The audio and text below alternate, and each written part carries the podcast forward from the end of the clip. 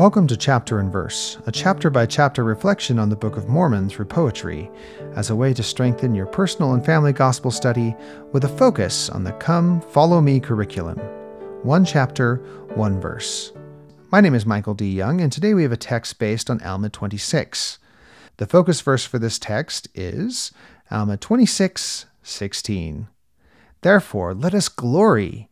Yea, we will glory in the Lord. Yea, we will rejoice, for our joy is full.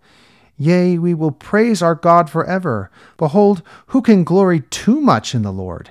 Yea, who can say too much of his great power and of his mercy and of his long suffering towards the children of men? Behold, I say unto you, I cannot say the smallest part which I feel. And now the text Who can thank the Lord enough? For who can thank the Lord enough?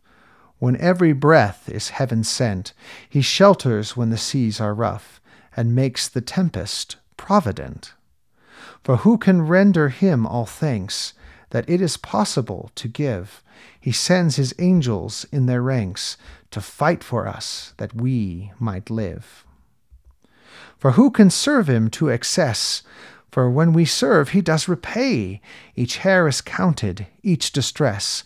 Through every heartache, he will stay. For who can praise his name too much? For every mortal sound falls short. There is no life he will not touch with healing of his heavenly sort. Thank you for listening. If you like what you hear, please share.